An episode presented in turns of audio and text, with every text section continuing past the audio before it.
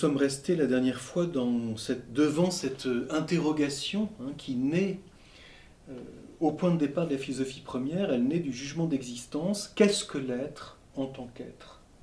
Qu'est-ce que ce qui est dans son être même?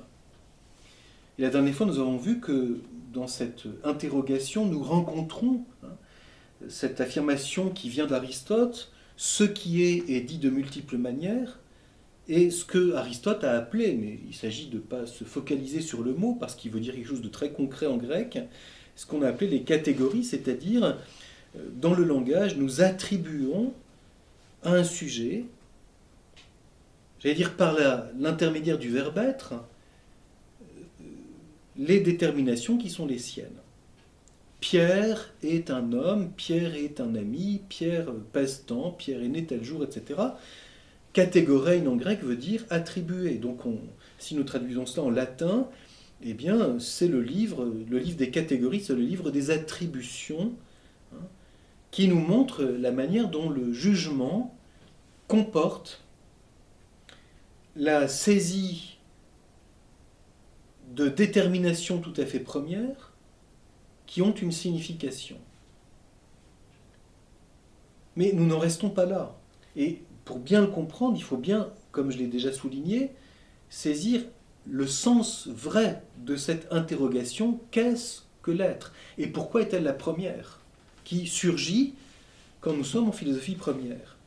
Et j'ai souligné, c'est très important à comprendre, que la recherche de la détermination, j'allais dire l'intelligence humaine en est la familière, parce que l'homme est fondamentalement un artiste, c'est-à-dire quelqu'un qui comprend quelque chose quand il le fait. Et faire, travailler, c'est transformer une matière en communiquant à cette matière qui est un donné capable de recevoir mon activité d'homme d'art, une détermination que j'ai pensée. Et le philosophe qui a le premier mis ça en lumière, Aristote lui-même le reconnaît, c'est Socrate, dans la recherche des, définitions, dit Aristote, mais c'est surtout quelque chose qui a été développé évidemment par Platon.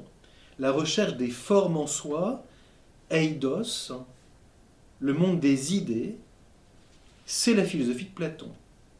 Et Platon est bien le philosophe qui nous apporte quelque chose de tout à fait important là-dessus. L'intelligence humaine comprend les choses d'abord par ses déterminations, par les déterminations des réalités existantes. Bien sûr que la métaphysique va nous faire nous séparer du chemin de Platon pour une raison précise, mais bien comprendre que, et ceci est très important à, bien expliciter, la recherche de la détermination naît à l'intérieur de l'activité artistique, pas d'abord en morale. Ce sont les moralistes qui cherchent avant tout à savoir ce qu'il faut faire pour bien agir conformément à la loi. Mais ceci est déjà une éthique influencée par l'art. C'est au fond l'éthique stoïcienne, une éthique de la forme, une éthique de la conformité à la loi, une éthique de la conformité à la volonté de Zeus, à la loi de la nature, etc alors que l'éthique repose tout entière sur la recherche de la fin. Nous verrons que c'est le deuxième grand axe de la philosophie première. Et là où l'expérience de l'amour et la réflexion éthique va se répercuter dans l'itinéraire métaphysique. Mais ce qui est tout à fait premier, parce que c'est premier selon l'ordre génétique, c'est que l'intelligence humaine est d'abord capable de saisir de comprendre quelque chose par sa détermination. Parce que c'est ce qui fait que cette réalité est celle-ci et non pas celle-là. La distinction des choses vient de la forme. Et c'est l'artiste qui a ce sens. Les médiévaux parleront, bien évidemment, beaucoup plus tard que la philosophie grecque, de l'aspect déterminé de l'activité artistique. C'est en ce sens que Quelqu'un qui prétend travailler mais qui n'a pas de détermination et qui, qui baille aux corneilles et qui navigue à tout va, dans l'indétermination la plus totale, dit qu'il est artiste mais ne l'est pas. L'homme d'art est souverainement déterminé.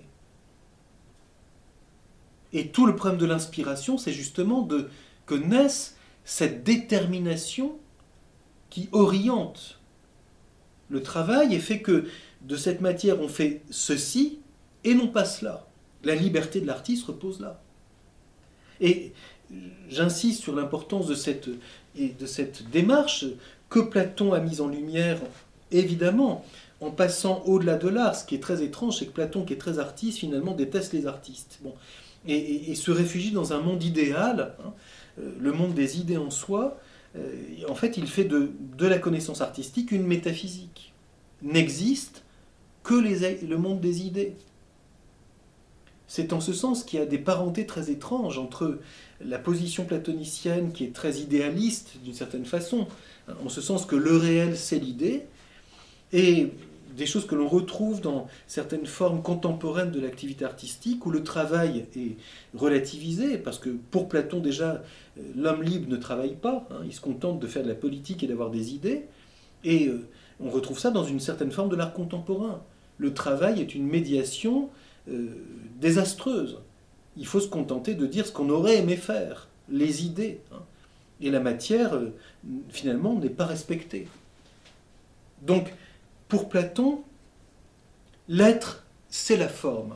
Et donc, quand on dit qu'est-ce que l'être, la réponse de Platon, c'est c'est la forme, c'est l'idée.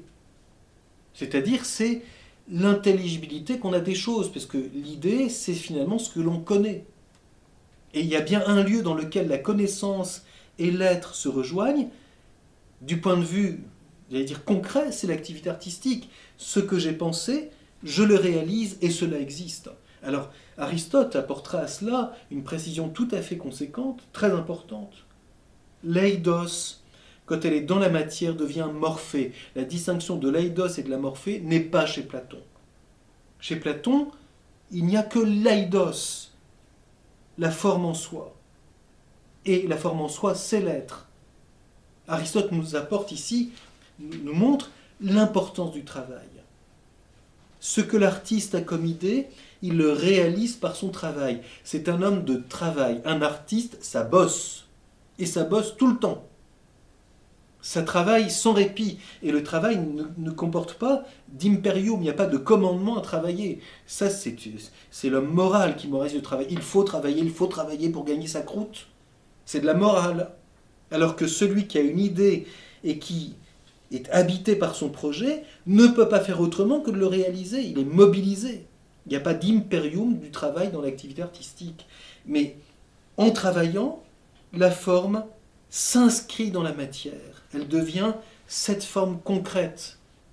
Ah, il y a ici quelque chose de très intéressant qui nous montre que déjà pour un philosophe réaliste, l'activité artistique nous renvoie au jugement d'existence. Ce qui existe finalement, c'est l'œuvre. Et j'ai besoin de voir l'œuvre réalisée. Montre-moi ce que tu as fait.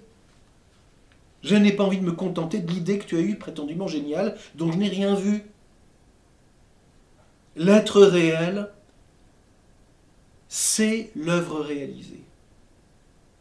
L'artiste demeure la mesure de son œuvre, parce que l'idée qu'il en a eue contient plus que ce qu'il a pu réaliser, mais l'aspect concret, c'est l'œuvre réalisée. Et donc, d'une certaine façon, quelqu'un qui est vraiment réaliste dans le travail va venir au secours de la métaphysique en nous ramenant au jugement d'existence.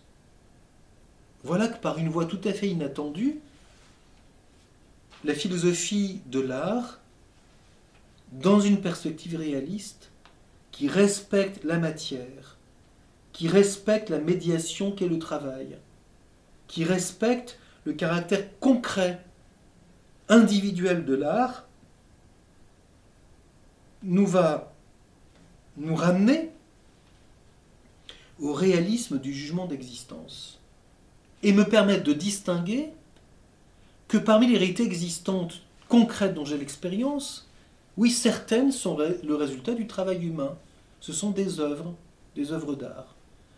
Ce bureau, tel, récipient en terre cuite, tel livre relié, etc., etc. Certaines réalités sont des œuvres d'art, c'est-à-dire sont des œuvres faites par l'homme. Elles sont artificielles, c'est-à-dire faites par l'art. et d'autres ne le sont pas, elles sont naturelles. C'est-à-dire leur devenir comporte quelque chose qui est par nature et non pas par l'art. Mais si le premier lieu de la connaissance de la détermination vient de l'art, nous pouvons nous servir de cela analogiquement pour comprendre la réalité naturelle. Et c'est exactement ça la démarche que nous faisons naturellement. Ce que j'ai compris en le faisant m'aide à m'approcher de ce que je cherche à comprendre et que je n'ai pas fait. Et le premier lieu de connaissance spéculative de la forme, c'est en philosophie de la nature. La détermination du devenir. Parce que la nature change selon une détermination précise dans une potentialité qui est celle de la matière. Donc c'est important de comprendre et de rappeler brièvement cet itinéraire parce que c'est là que nous comprenons le sens de la question qu'est-ce que l'être? Sinon, cette question est complètement abstraite. Et on fait, à la manière de Heidegger, des grandes spéculations poétiques. Qu'est-ce que l'être? Le philosophe est le héros de l'être. Oui, mais qu'est-ce que ça veut dire? Qu'est-ce que l'être? C'est qu'est-ce que la détermination de ce qui est en tant qu'il est, dans ce cas-là de tout à fait premier. Qu'est-ce qui fait que ce qui est est tel qu'il est dans sa détermination, dans son être même? Et donc, ce n'est plus seulement la forme dans la matière de l'œuvre, la forme dans la matière de la réalité naturelle en tant qu'elle devient, la forme abstraite de la matière que connaît le mathématicien, mais la détermination première de ce qui est dans son être même, qui fait qu'elle est cette réalité dans son être, ceci, et non pas telle autre réalité. Alors c'est important parce que c'est dans la lumière de cette interrogation que nous revenons à la réalité expérimentée. Nous sommes partis du jugement d'existence. Ce chat qui s'appelle Judas Iscariote existe. Je suis. Cette personne existe. Cette fleur existe. Qu'est-ce que ce qui est en tant qu'il est? Nous revenons à la réalité expérimentée dans la lumière de l'interrogation. Et ceci est capital. Parce que comme le souligne déjà Aristote, c'est l'interrogation qui est l'âme de la démarche inductive en philosophie. Et là, je précise quelque chose parce que dans le monde qui est le nôtre, nous nageons quelquefois en pleine confusion sur le langage. L'induction philosophique, c'est un terme, oui, d'abord philosophique l'épagogé d'Aristote, c'est-à-dire littéralement la démarche que l'on parcourt. Ago, en grec, ça veut dire marcher. Donc la démarche que l'intelligence parcourt, qu'elle entreprend, pour, en interrogeant, revenir à la réalité dont on a l'expérience, pour y saisir sa cause profonde, son pourquoi. Quelle est la cause de ce dont j'ai l'expérience et de ce que c'est que la réalité dans son être même. Quelle est la cause qui fait qu'elle est ce qu'elle est, telle qu'elle est? Pourquoi est-elle ainsi dans son être? Et ça, nous en avons quelque chose que nous pouvons comprendre plus facilement dans le domaine pratique. Pourquoi as-tu fait cela dans ton travail et pas autre chose? Pourquoi as-tu posé ce choix dans ton éthique et non pas tel autre choix? Pourquoi, toi, pourquoi as-tu choisi Germaine et non pas Gertrude?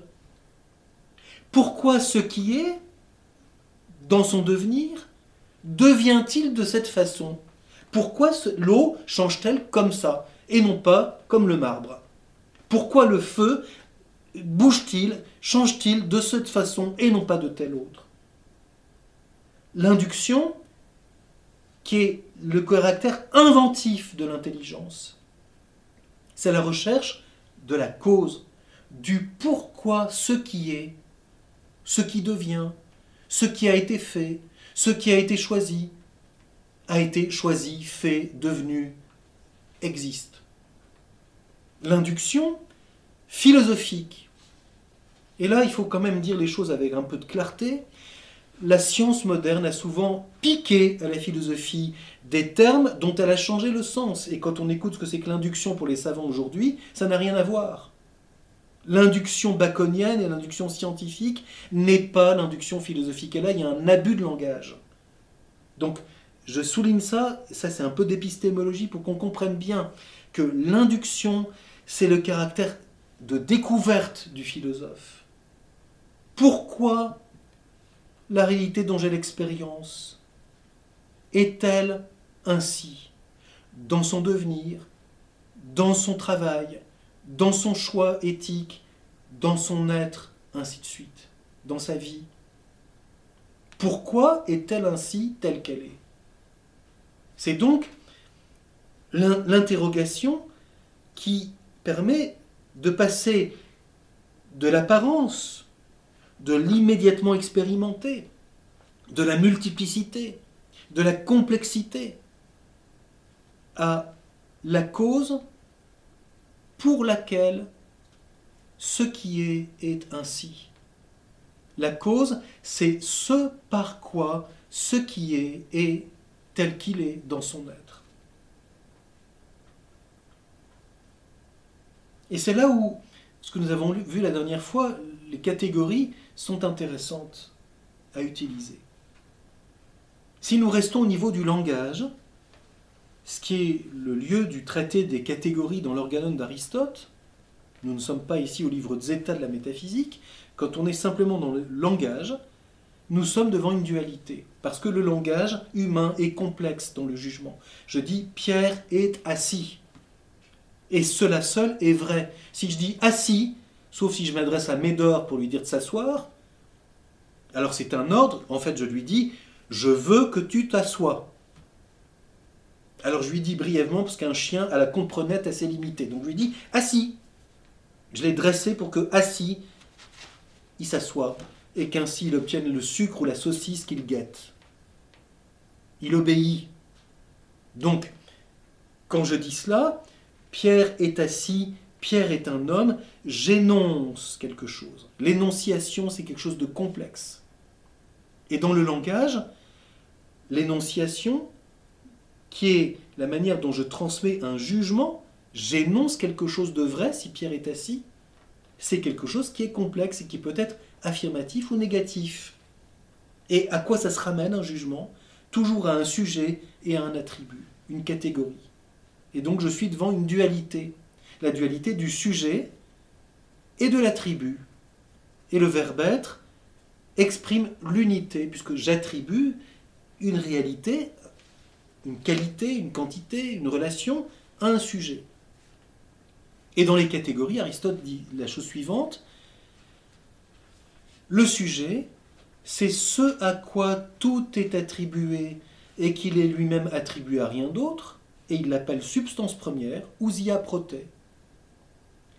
Et dans ce qui est attribué, la première de toutes les attributions, qu'il appelle substance seconde, c'est la quiddité. Le to tien einai, ce qui, dans l'être de la chose, demeure quand je demande ce que c'est. Les qualités peuvent changer, les quantités peuvent changer, hein, Pierre peut maigrir, Pierre peut grossir, ça dépend.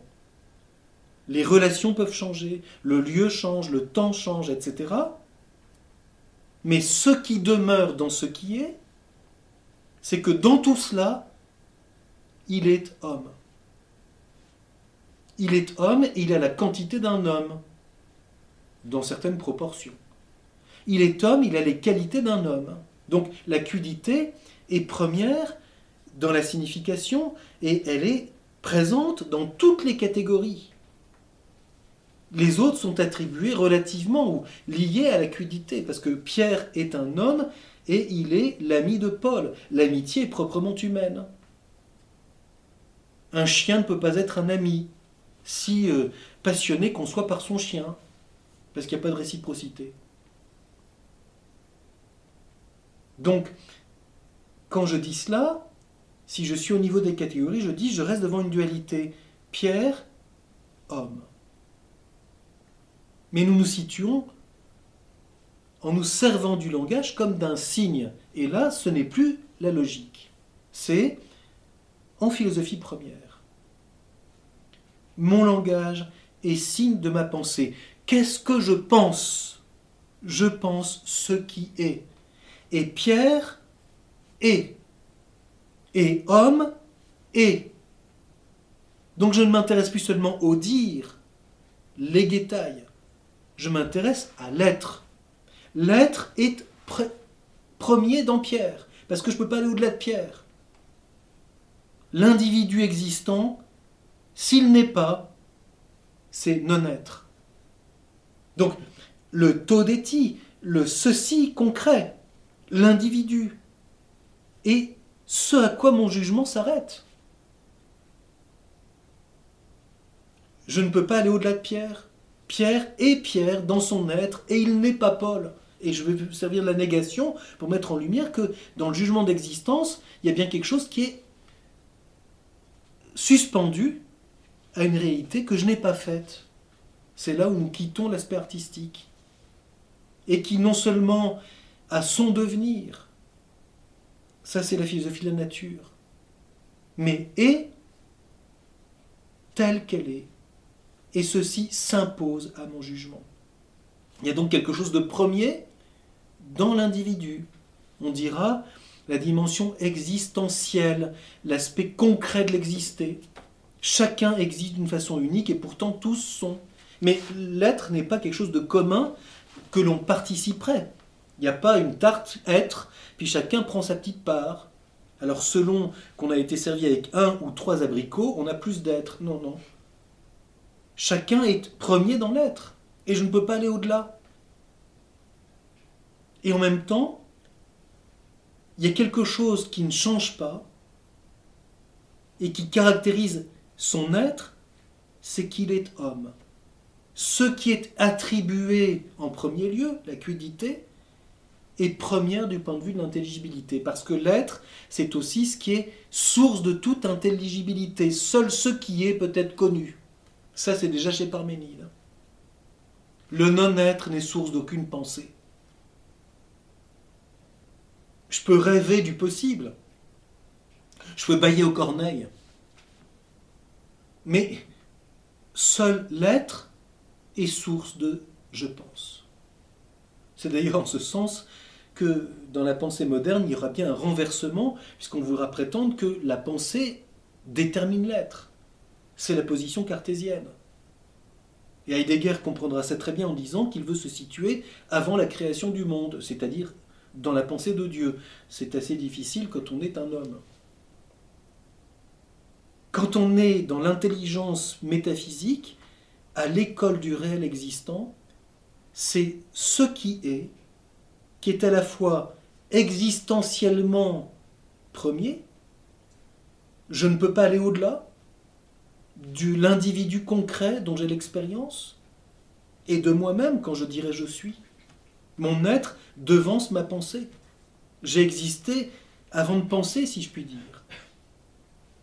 Je ne suis pas la mesure de mon être par la pensée. Et d'autre part, en tant qu'il est, il est déterminé d'une façon première. C'est ce qui fait que nous sommes dans cette interrogation qu'est-ce que l'être? Nous cherchons la cause de cette unité entre la substance première et la substance seconde, l'individu existant et sa détermination fondamentale dans l'ordre de l'être. C'est ce qui nous amène à poser l'ousia, qu'on a traduit malheureusement par substance, je reviendrai sur ce mot, comme cause première de ce qui est en tant qu'être du point de vue de la détermination cause selon la forme de ce qui est en tant qu'être.